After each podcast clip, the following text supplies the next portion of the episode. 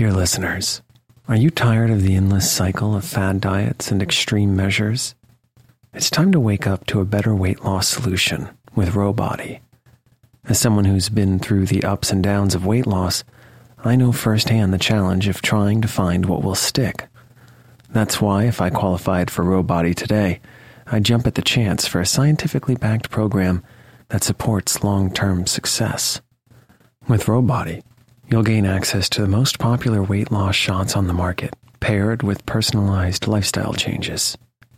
Over 200,000 people have already chosen Ro to help them lose weight. Say goodbye to the roller coaster of weight loss dreams and hello to sustainable, real results with Ro Body. Go to ro.co slash snoozecast. Sign up today and you'll pay just $99 for your first month and $145 a month after that. Medication costs are separate. That's ro.co slash snoozecast.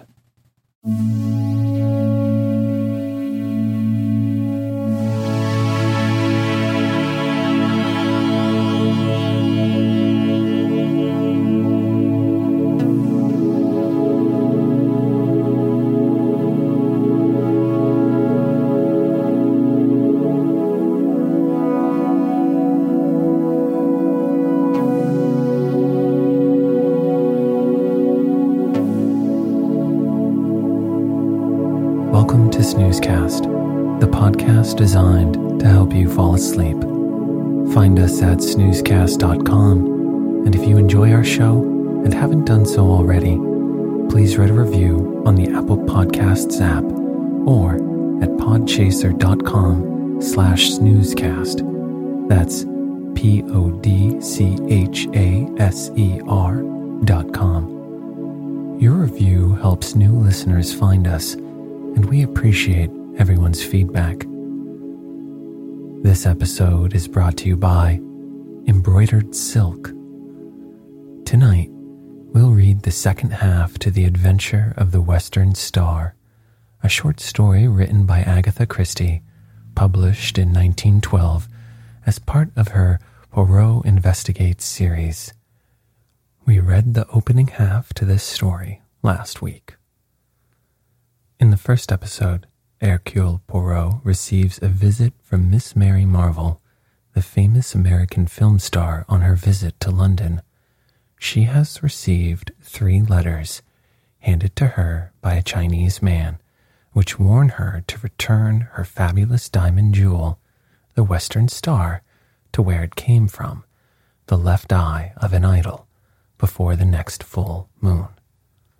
Her husband, Gregory Rolf, had bought the jewel in San Francisco three years ago and had given it to her. Poirot asks Mary Marvell to leave the jewel with him, but she declines.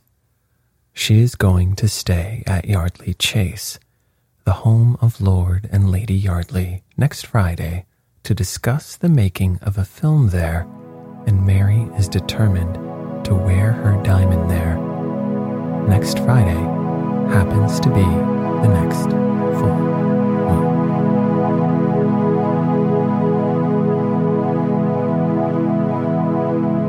Let's get cozy. Close your eyes. Relax your body into the softness of your bed. Now, take a few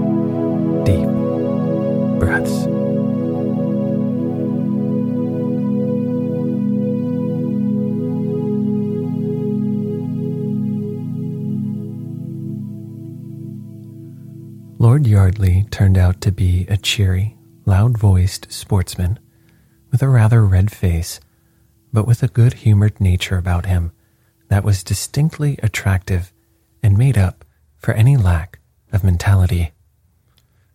Extraordinary business, this, Monsieur Poirot. Can't make head or tail of it. Seems my wife's been getting odd kind of letters, and that this Miss Marvell's had 'em too. What does it all mean? Poirot handed him the copy of Society Gossip. First, my lord, I would ask if these facts are substantially correct. The peer took it. His face darkened with anger as he read. Damned nonsense, he spluttered. There's never been any romantic story attaching to the diamond. It came from India originally, I believe. I never heard of all this Chinese god stuff. Still, the stone is known as the Star of the East. Well, what if it is? he demanded, wrathfully. Poirot smiled a little, but made no direct reply. What I would ask you to do, my lord, is to place yourself in my hands. If you do so unreservedly, I have great hopes of averting the catastrophe. Then you think there's actually something in these wild cattails? Will you do as I ask you? Of course I will, but. Bien, then permit that I ask you a few questions. This affair of Yardley Chase, is it, as you say, all fixed up between you and Mr. Rolf? Uh, he told you about it, did he? No, there's nothing settled.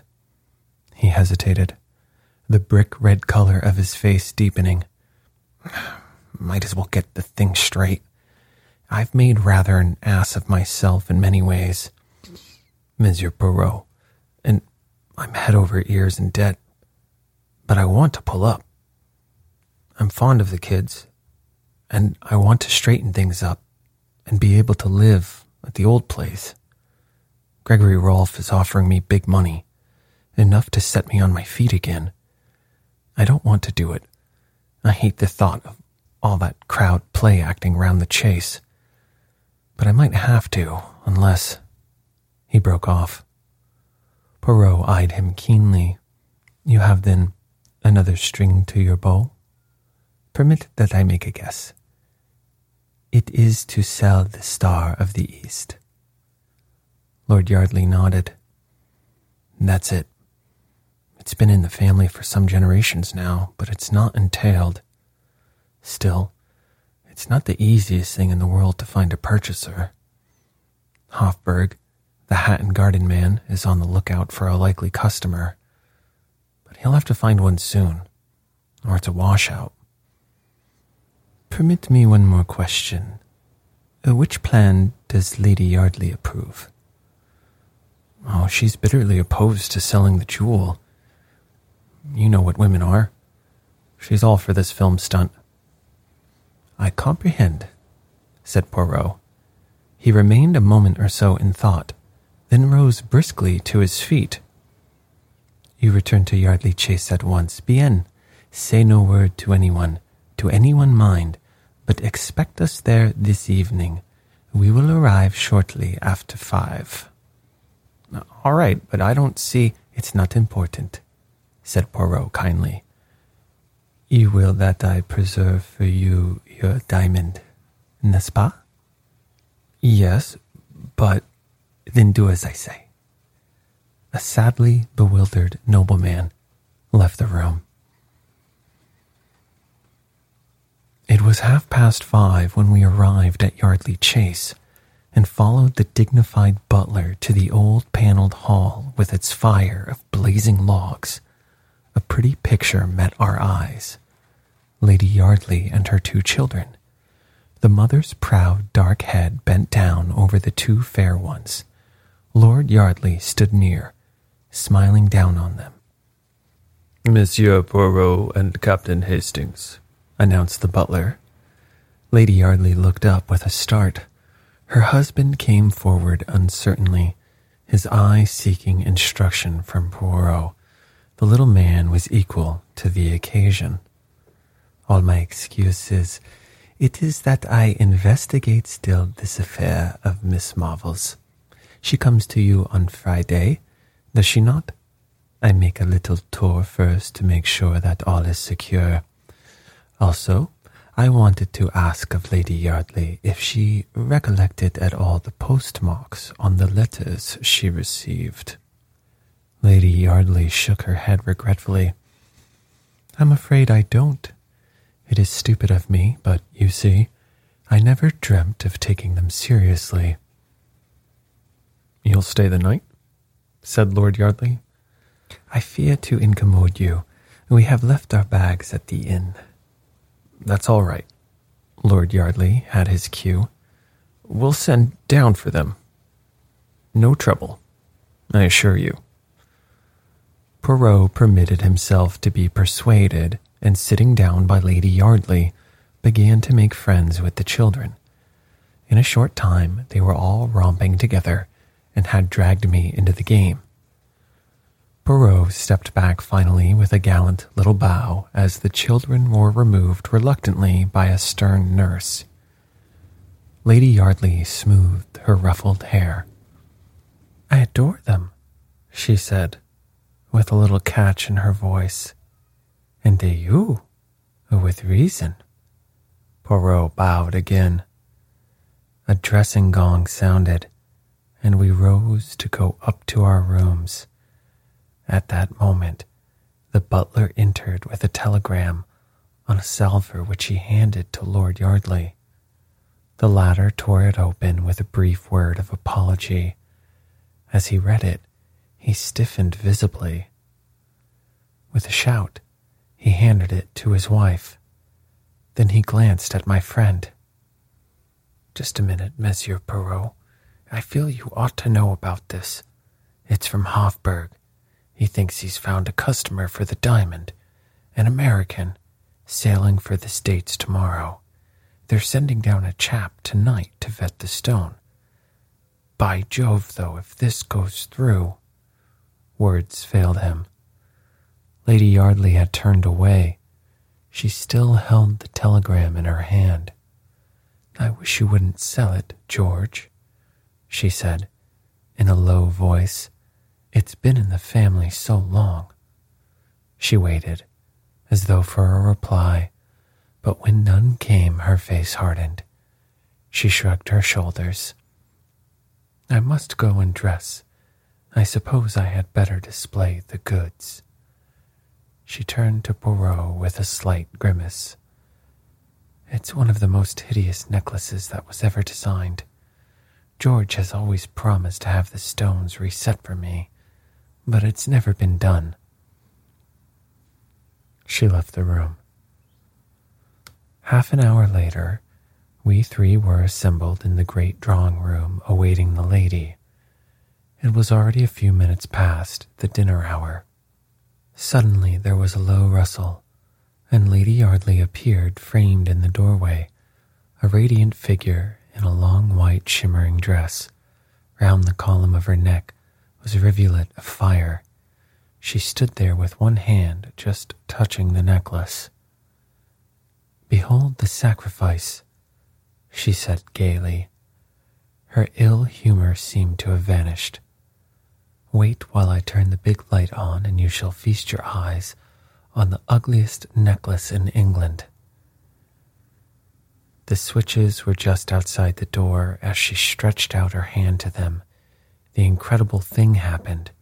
Suddenly, without any warning, every light was extinguished. The door banged, and from the other side of it came a long, drawn, piercing woman's scream. My God! cried Lord Yardley. That was Maud's voice. What has happened? We rushed blindly for the door, cannoning into each other in the darkness. It was some minutes before we could find it. What a sight met our eyes!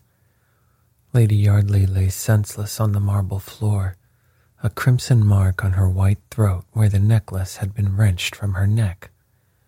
As we bent over her, uncertain for the moment whether she were dead or alive, her eyelids opened. A man, she whispered painfully at the side door. Lord Yardley sprang up with an oath. I accompanied him, my heart beating wildly. The side door in question was a small one in the angle of the wall, not more than a dozen yards from the scene of the tragedy. As we reached it, I gave a cry. There, Just short of the threshold lay the glittering necklace, evidently dropped by the thief in the panic of his flight. I swooped joyously down on it. Then I uttered another cry which Lord Yardley echoed, for in the middle of the necklace was a great gap. The star of the east was missing. That settles it, I breathed. These were no ordinary thieves. This one stone was all they wanted. But how did the fellow get in? Through this door. But it's always locked. I shook my head. It's not locked now. See? I pulled it open as I spoke. As I did so, something fluttered to the ground. I picked it up. It was a piece of silk, and the embroidery was unmistakable. It had been torn from the thief's robe. In his haste, it caught in the door, I explained. Come, hurry. He cannot have gone far as yet. But in vain we hunted and searched. In the pitch darkness of the night, the thief had found it easy to make his getaway. We returned reluctantly, and Lord Yardley sent off one of the footmen post haste to fetch the police. Lady Yardley, aptly ministered to by Poirot, is as good as a woman in these matters was sufficiently recovered to be able to tell her story. I was just going to turn on the other light, she said, when a man sprang on me from behind. He tore my necklace from my neck with such force that I fell headlong to the floor. As I fell, I saw him disappearing through the side door. Then I realized by the pigtail and the embroidered robe that he must be the Chinese man. She stopped with a shudder. The butler reappeared. He spoke in a low voice to Lord Yardley. A gentleman from Mr. Hoffberg's, lord. He says you expect him. Good heavens, cried the distracted nobleman. I must see him. Uh, no, not here, Mullings. In the library. I drew Poirot aside. Look here, my dear fellow. Hadn't we better get back to London? You think so, Hastings? Why? Well, I coughed delicately. Things haven't gone very well, have they? I mean, you tell Lord Yardley to place himself in your hands and all will be well, and then the diamond vanishes from under your very nose. Oui, said Poirot, rather crestfallen. It was not one of my most striking triumphs. This way of describing events almost caused me to smile, but I stuck to my guns. So, having, pardon the expression, rather made a mess of things, don't you think it would be more graceful to leave immediately? And the dinner, the without doubt excellent dinner that the chef of Lord Yardley has prepared? Oh, what's dinner? I said impatiently. Poirot held up his hands in horror. Mon Dieu. It is that in this country you treat the affairs gastronomic with criminal indifference. There's another reason why we should get back to London as soon as possible, I continued. What is that, my friend? The other diamond, I said, lowering my voice. Miss Marvell's. Eh, bien. What of it? Don't you see? His unusual obtuseness annoyed me. What had happened to his usually keen wits? They've got one. Now they'll go for the other. Poirot stepped back a pace and regarding me with admiration. But your brain marches to a marvel, my friend. Figure to yourself that for the moment I had not thought of that. But there is plenty of time. The full of the moon. It is not until Friday. I shook my head dubiously. The full of the moon theory left me entirely cold. I had my way with Poirot, however, and we departed immediately, leaving behind us a note of explanation and apology for Lord Yardley. My idea was to go at once to the Magnificent and relate to Miss Marvell what had occurred, but Poirot vetoed the plan and insisted that the morning would be time enough. I gave in rather grudgingly. In the morning, Poirot seemed strangely disinclined to stir out. I began to suspect that, having made a mistake to start with, he was singularly loath to proceed with the case. In answer to my persuasions, he pointed out, with admirable common sense, that as the details of the affair at Yardley Chase were already in the morning papers, the Rolfs would know quite as much as we could tell them. I gave way unwillingly. Events proved my forebodings to be justified. About two o'clock, the telephone rang. Poirot answered it. He listened for some moments, then he rang off and turned to me. What do you think, mon ami? He looked half ashamed, half excited. The diamond of Miss Marvell. It has been stolen. What? I cried, springing up. And what about the full of the moon now? Poirot hung his head. When did this happen?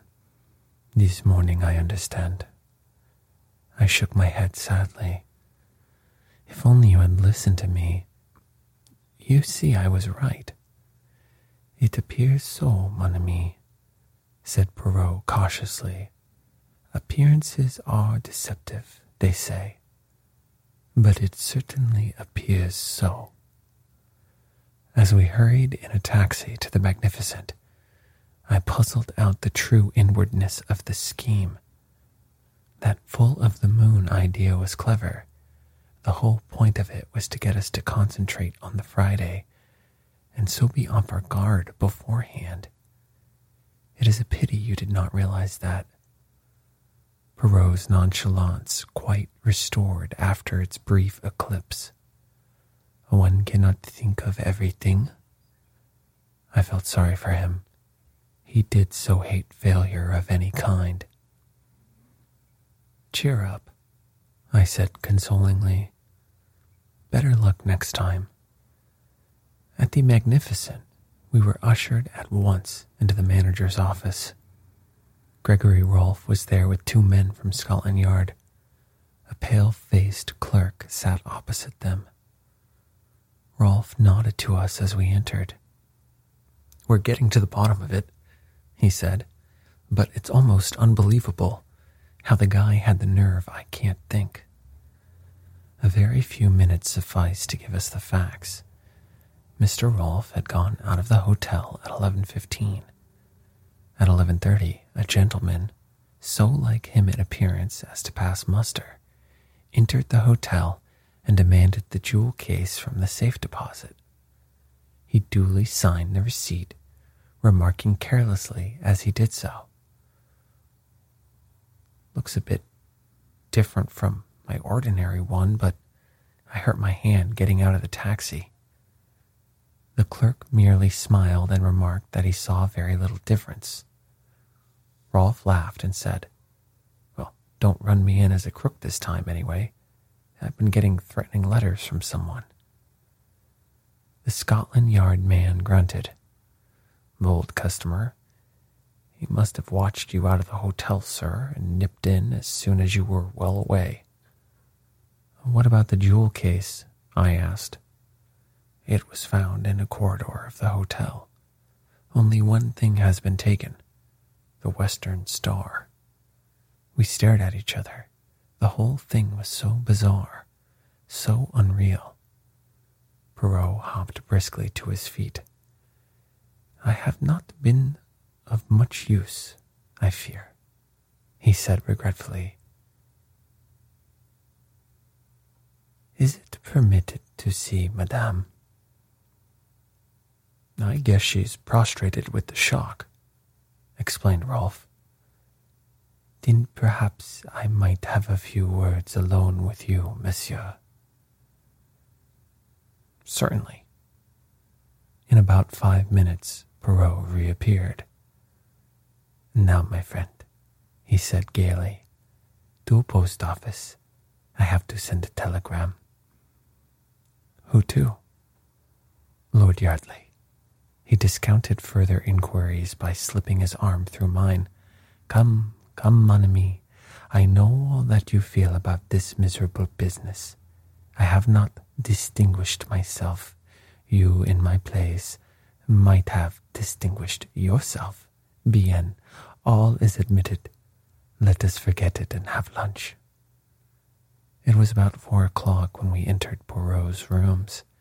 A figure rose from a chair by the window. It was Lord Yardley. He looked haggard and distraught. I got your wire and came up at once. Look here, I've been round to Hoffberg and they know nothing about that man of theirs last night. Or the wire either. Do you think that? Poirot held up his hand. My excuses. I sent that wire and hired that gentleman in question. You? But why? What? The nobleman spluttered impotently.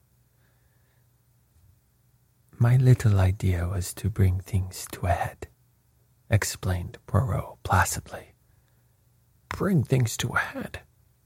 Oh my God, cried Lord Yardley.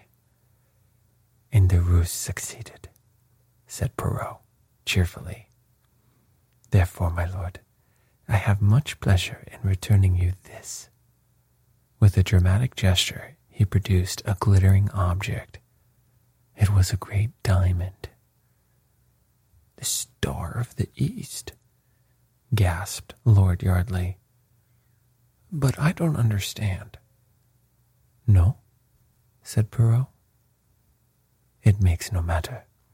Believe me, it was necessary for the diamond to be stolen. I promised you that it should be preserved to you, and I have kept my word. You must permit me to keep my little secret. Convey, I beg of you, the assurances of my deepest respect to Lady Yardley, and tell her how pleased I am to be able to restore her jewel to her. Good day, my lord. And smiling and talking, the amazing little man conducted the bewildered nobleman to the door. He returned, gently rubbing his hands. Poirot, I said, am I quite demented? No, mon ami, but you are, as always, in a mental fog. How did you get the diamond? From Mr. Rolf. Rolf? Mais oui, the warning letters, the Chinese man, the article in society gossip, all sprang from the ingenious brain of Mr. Rolf. The two diamonds, supposed to be so miraculously alike, bah, they did not exist. There was only one diamond, my friend. Originally in the Yardley collection, for three years it has been in the possession of Mr. Rolf. He stole it this morning with the assistance of a touch of grease paint on his face. Ha! Huh, I must see him on the film. He is indeed an artist. But why should he steal his own diamond? I asked, puzzled. For many reasons. To begin with, Lady Yardley was getting restive. Lady Yardley? You comprehend as she was left much alone in California. Her husband was amusing himself elsewhere. Mr. Rolf was handsome. He had an air about him of romance. But enfin, he is very businesslike, c'est monsieur. He made love to Lady Yardley, and then he blackmailed her. I taxed the lady with the truth the other night, and she admitted it. She swore that she had only been indiscreet, and I believed her. But, undoubtedly, Rolf had letters of hers that could be twisted to bear a different interpretation. She had no money of her own, and she was forced to permit him to substitute a paste replica for the real stone. The coincidence of the date of the appearance of the Western Star struck me at once. All goes well. Lord Yardley prepares to range himself, to settle down, and in comes the menace of the possible sale of the diamond. The substitution will be discovered. Without doubt, she writes off frantically to Gregory Rolf, who has just arrived in England. He sues her by promising to arrange all and prepares for a double robbery. In this way, he will quiet the lady, who might conceivably tell her all to her husband, an affair which would not suit our blackmailer at all. He will have fifty thousand pounds insurance money. Ah, you had forgotten that. And he will still have the diamond. At this point, I put my finger in the pie. The arrival of a diamond expert is announced. Lady Yardley, as I felt sure she would, immediately arranges a robbery, and does it very well too. But Hercule Poirot, he sees nothing but facts. What happens in actuality? The lady switches off the light, bangs the door, throws the necklace down the passage, and screams. She has already wrenched out the diamond with pliers upstairs. But we saw the necklace round her neck, I objected. I demand pardon, my friend. Her hand concealed the part of it where the gap would have shown. To place a piece of silk in the door beforehand is child's play. Of course, as soon as Rolf read of the robbery, he arranged his own little comedy, and very well he played it. What did you say to him? I asked with lively curiosity. I said to him that Lady Yardley had told her husband all, that I was empowered to recover the jewel, and that if it were not immediately handed over, proceedings would be taken. Also, a few more little lies which occurred to me. He was as wax in my hands. I pondered the matter seems a little unfair on Mary Marvell. She has lost her diamond through no fault of her own. Bah, said Poirot brutally. She has a magnificent advertisement. That is all she cares for. That one. Now the other. She is different. A good woman and mother. Yes, I said doubtfully hardly sharing Poirot's views on femininity. I suppose it was Rolf who sent her the duplicate letters. Poirot replied briskly. She came by the advice of Mary Cavendish to seek my aid in her dilemma. Then she heard that Mary Marvell, whom she knew to be her enemy, had been here, and she changed her mind jumping at a pretext that you, my friend, offered her. Very few questions sufficed to show me that you told her of the letters, not she you. She jumped at the chance your words offered. I don't believe it, I cried, stung. Si, si, mon ami. It is a pity that you study not the psychology she told you that the letters were destroyed? Oh la la. Never does a woman destroy a letter if she can avoid it. Not even if it would be more prudent to do so. It's all very well, I said, my anger rising. But you've made a perfect fool of me from beginning to end. No, It's all very well to try and explain it away afterwards. There really is a limit. But you were so enjoying yourself, my friend. I had not the heart to shatter your illusions.